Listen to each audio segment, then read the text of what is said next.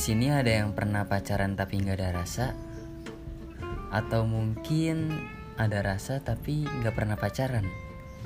Pasti di antara kalian pernah lah ngalamin salah satu di antara keduanya kan.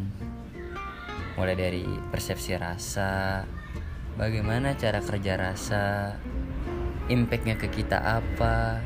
Gue akan ngebahas itu, so dengerin, oke?